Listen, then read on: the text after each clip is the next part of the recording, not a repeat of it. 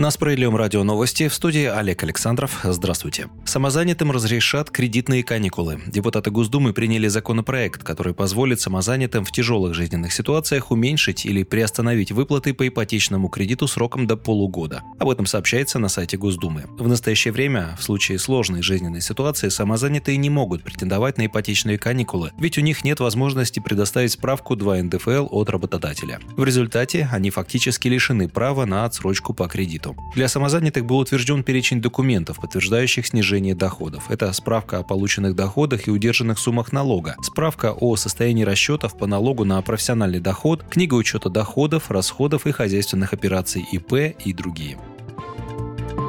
Россиян защитят от нерадивых электроснабжающих компаний. В Министерстве энергетики предложили отказывать компаниям в выдаче статуса территориальной сетевой организации, если их трижды за три сезона отнесли к организациям с высоким риском нарушения функционирования и если их владельцами являются юридические лица, ранее лишившиеся этого статуса. В пояснительной записке к постановлению Кабмина отмечается, что предлагаемый критерий позволит снизить риски для охраняемых законом ценностей, к числу которых в частности относятся права граждан на надежное и качественное электроснабжение.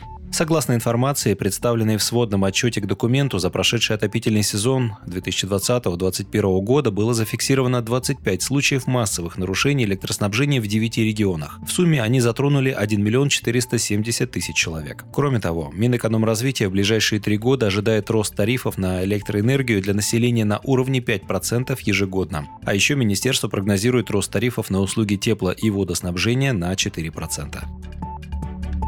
Автовладельцев ждет новая реформа ОСАГО. Госдума планирует принять изменения, согласно которым россиянам уже с 22 августа не придется предъявлять диагностическую карту по итогам техосмотра для оформления полиса ОСАГО, сообщает газета «Коммерсант». Соответствующий законопроект будет принят Госдумой в третьем чтении уже 15 июня, говорится в публикации. Кроме того, отменяется учет износа деталей и расширяется сумма компенсации до 2 миллионов рублей, но для этого придется серьезно взвинтить цены даже тех, кому это не надо. Кроме того, перестанут действовать понижающие коэффициенты для небогатых регионов России. По мнению главы фракции «Справедливая Россия» Сергея Миронова, грядущая реформа ОСАГО потребует увеличения тарифов минимум на 30%. Главный социалист страны не согласился с доводами страховщиков. «Господа, вы путаете, это ваше благосостояние растет, и вы рассчитываете еще больше нажиться при поддержке Центробанка и Минфина», написал Миронов в своем телеграм-канале. Такое переписывание закона ОСАГО под страховой бизнес стало возможным после того, как надзорные функции за страховым рынком в 2000 2013 году перешли от Минфина к Центробанку, написал лидер автомобильного движения «Свобода выбора» Вячеслав Лысаков в своей соцсети.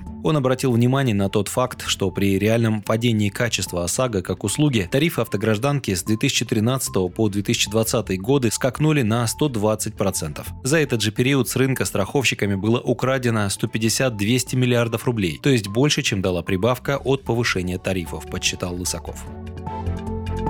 Петербурге запретили работу сервисов по аренде электросамокатов. Как сообщили ТАСС в одном из сервисов кикшеринга, временное ограничение связано с подготовкой к футбольному турниру Евро-2021, матчи которого пройдут в северной столице с 11 июня по 11 июля. Однако, по словам источников Заксобрания, блокировка сервисов вызвана многочисленными претензиями к безопасности предоставляемых ими услуг. В начале мая из-за роста наездов электросамокатов на прохожих Смольный даже создал рабочую группу по выработке правил использования пешеходов пешеходного транспорта. Ведь в действующем законодательстве статус новомодного устройства не определен, и ездаки на самокатах считаются пешеходами. Формально это дает им право гонять по тротуарам, распугивая и избивая прохожих. Власти предложили сервисам кикшеринга добровольно с помощью программного обеспечения ограничивать скорость своих самокатов. Также они должны установить возрастной ценз для клиентов и оборудовать парковки электроустройств только в одобренных властями местах. Кроме того, Смольный определил запретные зоны, куда арендным самокатам путь заказан. Позже Следственный комитет Комитет, расследующий дела о наездах электросамокатов на пешеходов, призвал снизить их скорость до 10 км в час.